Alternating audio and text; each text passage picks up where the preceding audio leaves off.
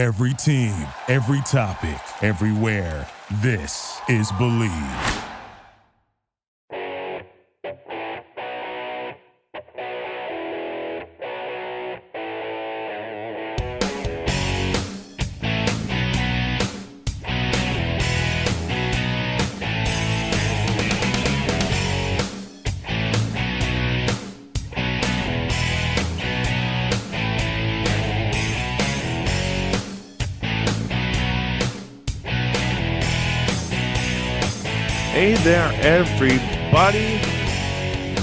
Hearts doing?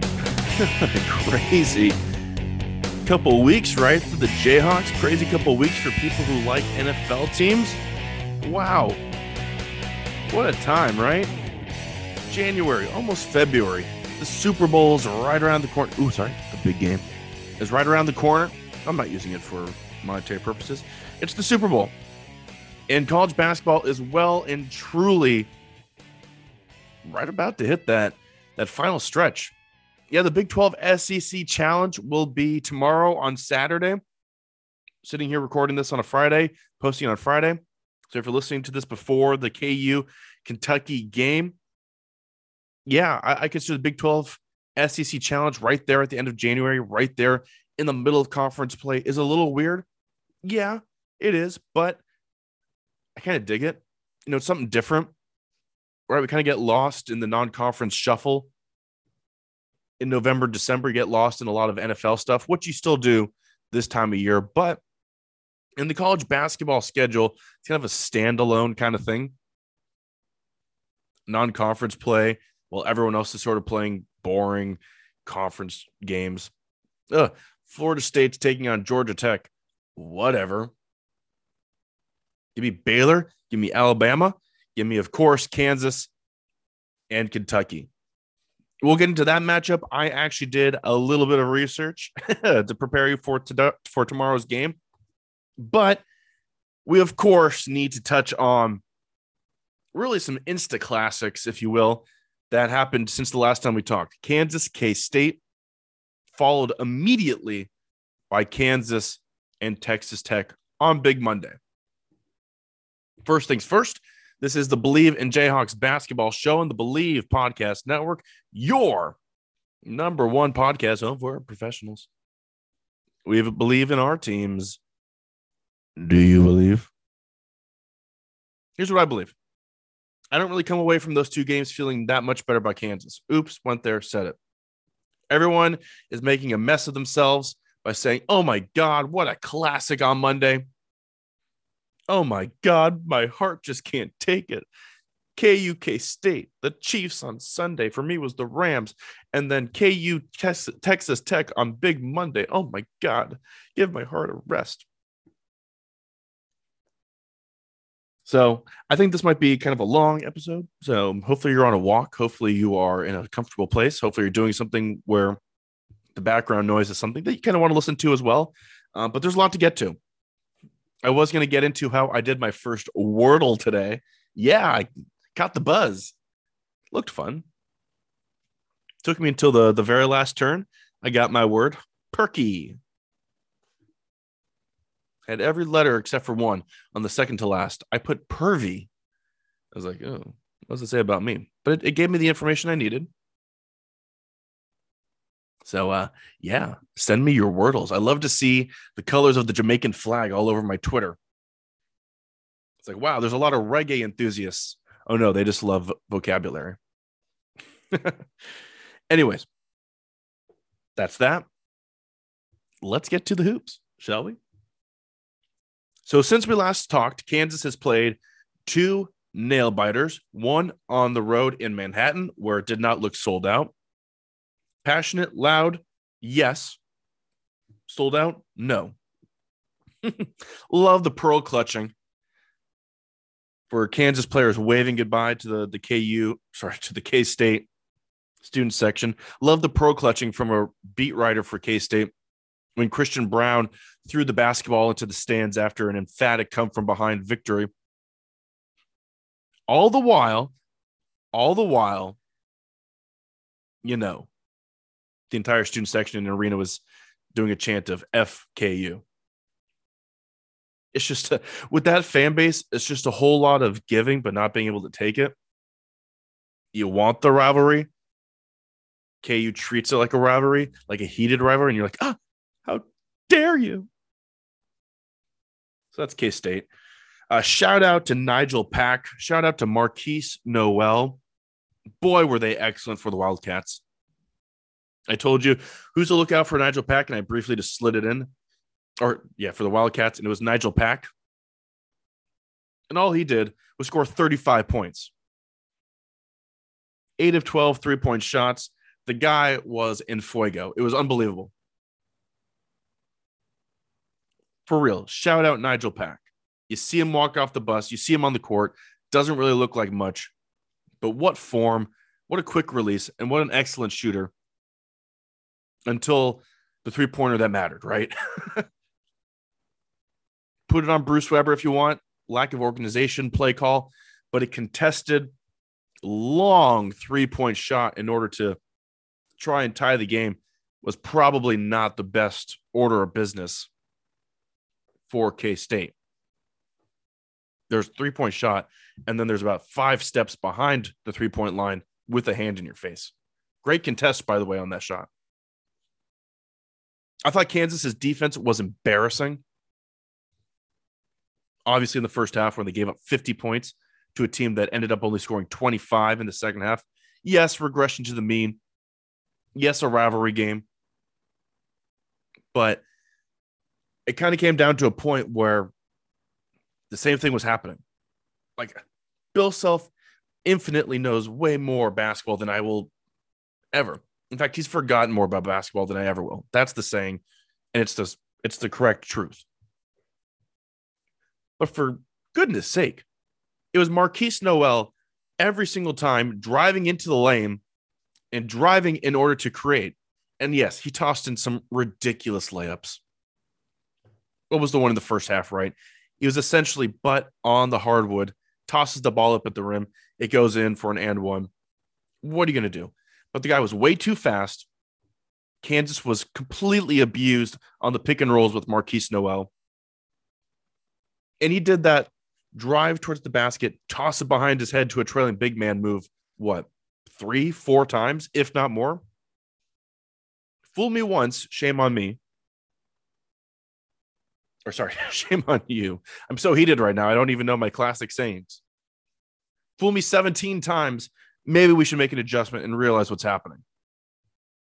The few times Kansas contained that pick and roll with Nowell, the big man or whoever was being switched blitzed Nowell off of the screen, made him have to back it up, and it gave Kansas's defense a moment to recover. You heard it on the broadcast. It was the truth. Miguel, the guard for K State, only could dribble with his right hand, could not dribble with his left, could not drive. He was not a jump shooter. You saw that late in the game when he clanged a three point shot off the side of the rim, barely. And yet he had 11 points because Kansas allowed him to get to his right hand, drive powerfully with the only hand that he's reasonable with, and get to the free throw line a little bit here or there. I thought K State's big men were atrocious. Bradford, and then is a is Ezeagu. I apologize. I watched the whole game and still don't know his name. You know, the, the difference of the game was, of course, KU's energy and just their try factor, which is a little bit embarrassing to say that, you know, once they were down 50 to 34, they're like, should we try now? All right, let's show some passion. But they did. Kansas attacked voraciously the offensive glass. 18 offensive rebounds. I would be willing to bet 17 of those came in the second half. Kansas had 18 offensive rebounds. Kansas State had 23 rebounds total. Kansas, for a total, had 45. So there was your effort, there was your passion. And once that started happening, the shooting numbers are not pretty. Five of 21 from three for the Jayhawks, but they were attacking the offensive glass, extra possessions, making things happen. You're probably going to sense a theme when I get into the Texas Tech game, and especially KJ Adams in terms of effort, keeping things alive. these little things go a long way. So Kansas wins that game at K State. And here's the thing I, I went into, yes, last week's show talking about the gauntlet, this crazy stretch that Kansas is on in terms of opponents, including K State, road rivalry game. You know, is it a great team? No. K State really regress, regressed to the mean and got annihilated by Baylor in their following game. These things happen against Kansas. And I'd love your thoughts on everything that I'm going to talk about here. I'd love your thoughts just in general. How's your Wordle going? Let me know. Twitter at Joe Nasty 90 Instagram at Jonas N310. And I preface this next segment of the show with what we talked about last week because my whole thing was you got this crazy six game stretch coming up. I believe it was six games. And I was like, what are you looking for in terms of record? For me, losing home games is not an option.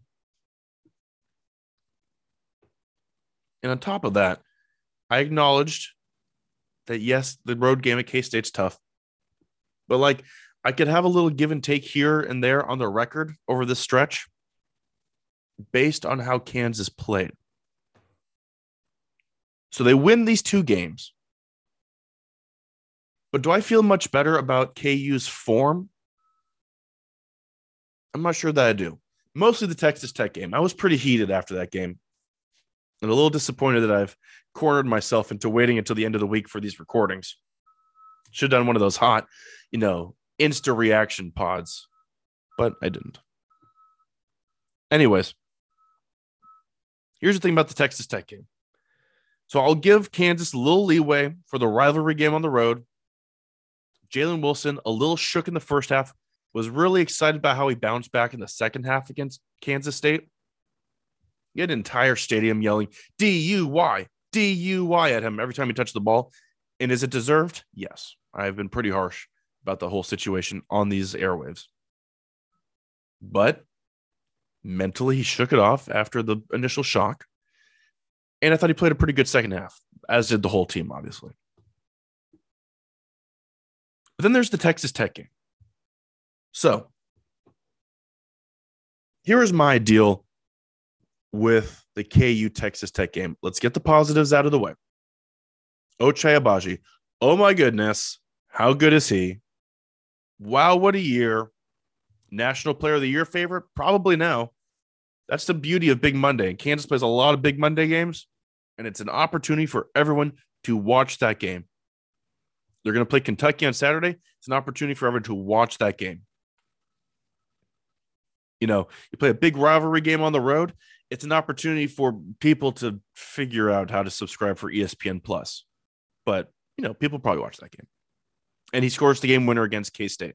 Beautiful move, by the way, floating in the air, avoiding contact, able to lay it home softly. So Ochai Agbaji, oh my God, how fun is he? Amazing. Agbaji was great, undoubtedly. Let's no one's arguing that. KJ Adams, wow, what an impact.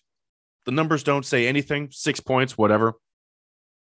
He only gets credit for four rebounds, but the amount of hands he got on offensive rebounds, just keeping plays alive. Uh, I think of the key moment in overtime where they, I think they got an extra possession right because KJ Adams just got his hand on the missed shot and was able to bounce back, I believe, to Christian Braun. Unbelievable. But in terms of Kansas as a whole and in that Texas Tech game, and let me throw a little one more caveat in there for Kansas for them to, to hang their hat on. So you're on the road in Manhattan. Yes, they bust back and they, they were back home by Saturday night. But then you have one day of rest and you play a rough and tumble, physical, mentally demanding team in Texas Tech on Big Monday one day of essential rest before you play a really tough team in the Red Raiders. So I will give them all of that. And I am the king of, hey, these are college kids. You can't really expect crazy consistency. Oh, excuse me, Siri. Do you mind? I'm in a rant. um, that's how much I'm talking with my hands. I lifted with my hands up close to my face, and my watch thought I was talking to it. Anywho, like it's you watch the NBA, you know what you're going to get. Those guys are unbelievable. And how about Andrew Wiggins and Joel Embiid, the two of them making the All Star team, both of them All Star starters actually. Wiggins finally fulfills his prophecy. Joel Embiid might be the MVP. He's crazy. So let me throw all those caveats in there. I understand basketball's hard. Texas Tech is good. But here is the situation. This is where the Jayhawks were sitting to finish that game. With six minutes to go, so slightly above one more TV timeout, Texas Tech is at the brink of losing all hope. 12 point game. Six minutes to go at Allen Fieldhouse. That, my friends, is the exact recipe. If I pull open my Kansas Jayhawks cookbook, recipe for success, right there, probably on like page three or four. No, first page is have more talented players than most of the teams in your conference. Page two, Hall of Fame coach, make the right hire. Again, better than like say, I don't know, Bruce Weber. The next page or one after have a big lead heading into the final TV timeout at home in in all likelihood the best home court advantage in college basketball. 12 point lead, 6 minutes, you score 5 points the rest of the way. I don't know what it, what it is about the droughts and this group. Like they just forget to score the basketball. It's actually unbelievable. But talk about bad timing and talk about something that a veteran team with championship aspirations should really know better than. Again, that's a 12 point lead with six minutes to go at the field house. That's when other teams stop trying because they're like, ugh, with this crowd and that humongous bird right there on the court, stretching from three point line to three point line. Yeah, this isn't our night, boys. Credit to Mark Adams Credit to the Red right, Red Raiders. Wow. And especially credit to Bryson Williams. 33 points. I, I think Bryson Williams is right there on first team all hammers Kansas. He's got to be. What he did with UTEP last year and now two separate performances as a Red Raider. Look, some guys just got your number. It's going to be Bryson Williams I'm thinking LaceDarius Dunn's got to be up there, right? Former Baylor guard. How about that name? That's a pull. Send me your thoughts. In fact, I think Kansas went up by like nine at one point in the first half, and they obviously went on a run in the second half. And I'm thinking to myself, well, this Texas Tech team isn't really renowned for their scoring ability. Defensively elite, yes. Texas Tech defensively, unbelievable. But you get a nine point lead. Like that was the cushion. A six point lead even at halftime. And Kansas gave it up and they had to go to double overtime. And it's a travesty to me. Honestly, that is a travesty. Yes, they secured the game winning rebound. Ochai Agbaji had the rebound in his hands, lost his balance, reached out, touched the baseline out of bounds. And that gave Texas Tech the ball right back in order to tie the game in regulation. Maybe he cuts his fingernails the day and Kansas squeaks out of there. But to me, honestly, the fact that it even got that close, and there's a few moments, and one of them involve Ochai Agbaji. At the moment, first team All Big 12, Big 12 Player of the Year, probably National Player of the Year as we speak. But there was a moment Kansas gets a defensive stop, which was few and far between late in the second half. There's an outlet to Agbaji. And instead of the Jayhawks going back up by nine, he blew the layup, and it was an open layup. I'm not sure a lot of people remember that because a lot of Kansas fans and a lot of Kansas podcasts like to focus on how amazing that game was. It was a tight game. Yes. It was back and forth and had a last second shot, which, whew, my heart, right?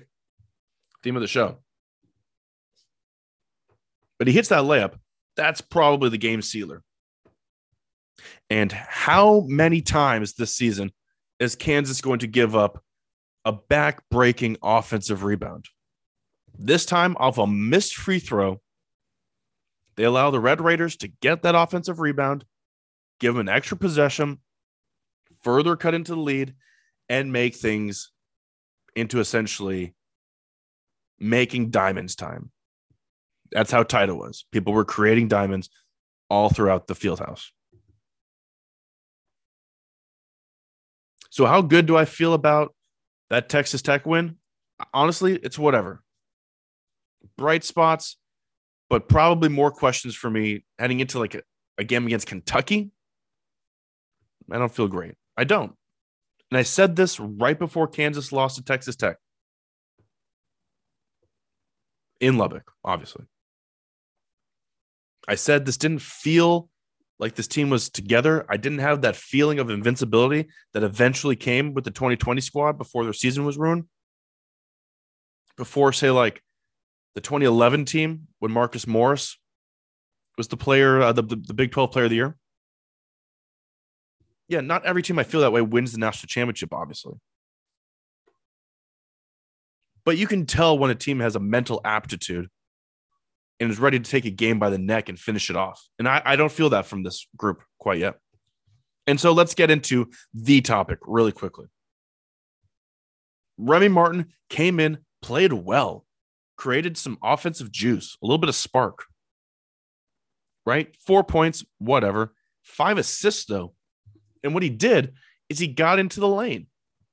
And I was remarking he must be feeling better because before he was clearly just drifting around the, the perimeter, unwilling to get down there and bang bodies and maybe hurt that knee more. But he got into the teeth of the defense. He found open shooters. He passed up open shots for even better shots.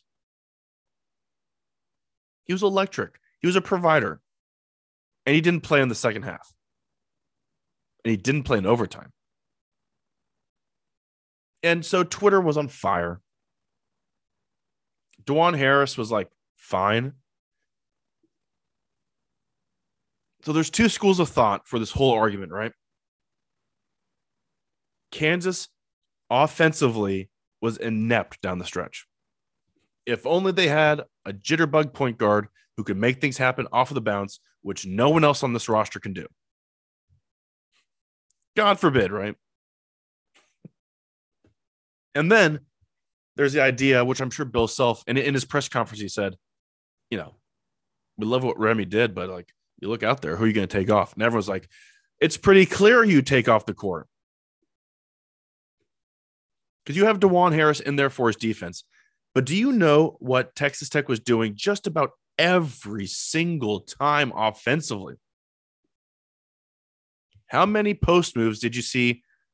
Especially so when Texas Tech in the second half was going right across our screen to the to the end of the court to the basket in front of the Texas Tech road bench. Right there in the fore, foreground to that side of the basket. So if you're facing the behind, you're facing behind the basket to the left of the stanchion, closer to the benches. They found a big man every single time, be it Santos Silva, be it Terrence Shannon, be it especially Bryson Williams and Kevin Obanor and they were pinpointing and getting switches, and they had the bigger players because Texas Tech doesn't run with a natural point guard, as Fran Fraschilla pointed out several times. And they backed down Dajuan Harris constantly. So defensively, the argument doesn't stand because he wasn't getting it done because he was in a mismatch just about every possession. In fact, the biggest stop of the game when Kansas finally sealed the win was when KJ Adams was in the game and he was the one who finally walled off Bryson Williams. Williams tried to back him down, couldn't get anywhere. KJ Adams, too strong, too big. Tried to get around him. He's too fast. And it was a tough, contested look. But then there was a thread on Twitter later in the night where a writer who was sitting across from the Kansas bench could directly see coach's reaction throughout the game. And he specifically noted when Remy Martin would do something just slightly off defensively, didn't keep his hands up as he's supposed to to either deflect a pass or just make it tough for passing lanes. And he was saying Bill Self would throw his hands in the air. He would say uh, Kurt Townsend would put his face in his hands. He said those coaches were all over Remy Martin when they'd get back to the bench, telling him essentially about the missed assignments and the little details that he didn't do. And that's what they love about Dajuan Harris. And that's why he's in the game. Same exact action was referenced. Dajuan Harris this time keeps his hands up, deflects a pass, blows up the offensive possession for Texas Tech. But in a double overtime game where Texas Tech eventually scores 91 points, no, 75 in regulation for not necessarily the most high flying Phoenix Suns type of offense out there. You know, how much deflecting, how much of a nuisance did Dajuan Harris really create for Texas Tech? They had a guy go for a career high in points. In a middle of the road scoring team put 75 on you in regulation and 91 overall. Didn't seem like he created that much of a nuisance, but that's just me. I get it. I get it. Bill Self is fiercely loyal. And when he looks out on the court, he wants to know exactly what to expect. Should we talk a little Kansas, Kentucky really quick? I know this is going on a while, and I apologize. But here's the deal you got the top two winningest programs of all time clashing. I've talked about the all time win wins record. Kentucky is only three wins up on Kansas as a program.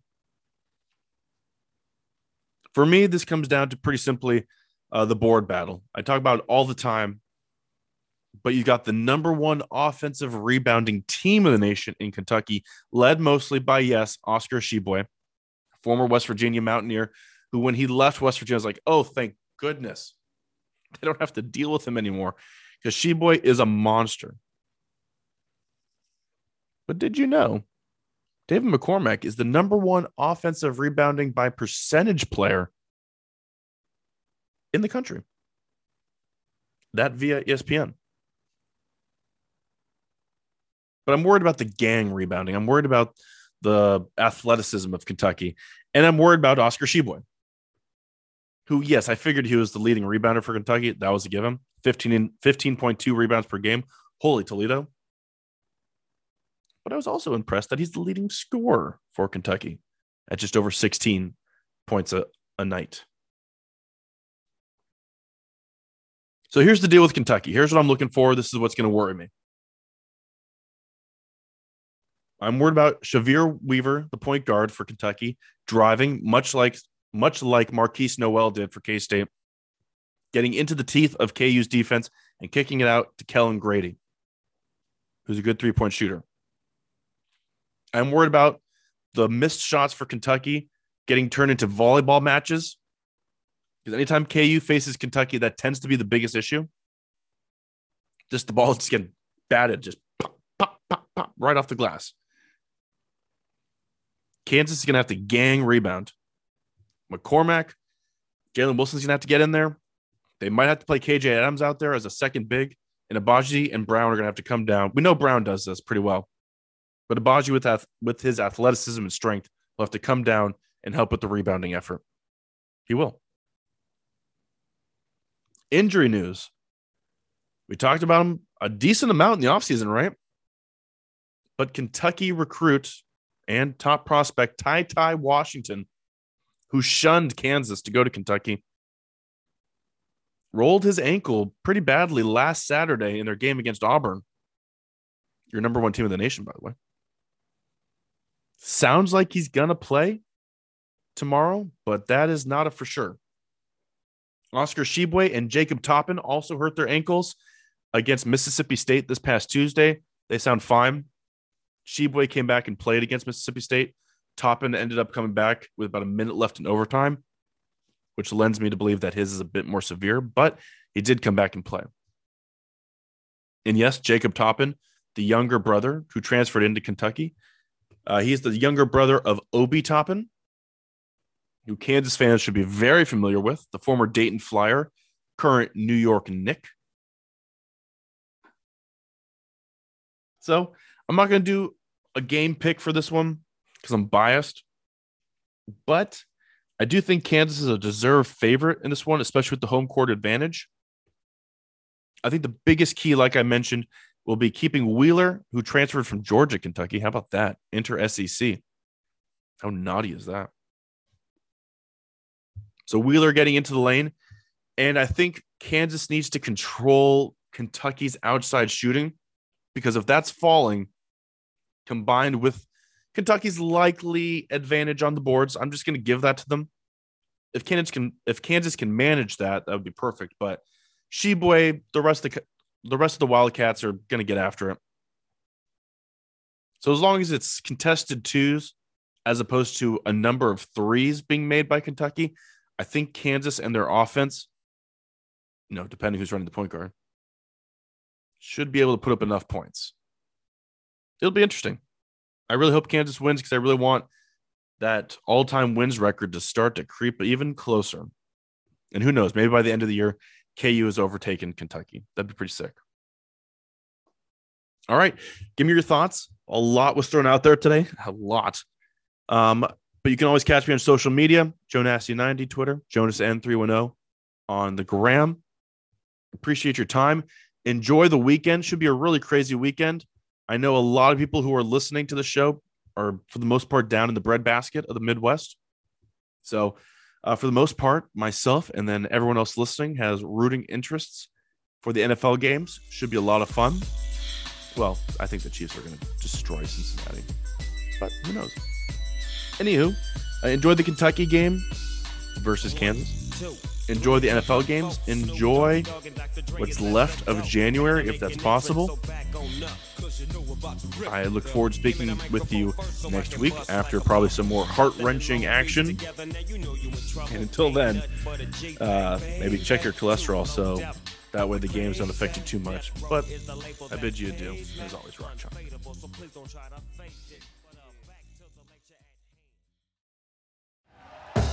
Thank you for listening to Bleav. You can show support to your host by subscribing to the show and giving us a five star rating on your preferred platform. Check us out at Bleav.com and search for B L E A V on YouTube.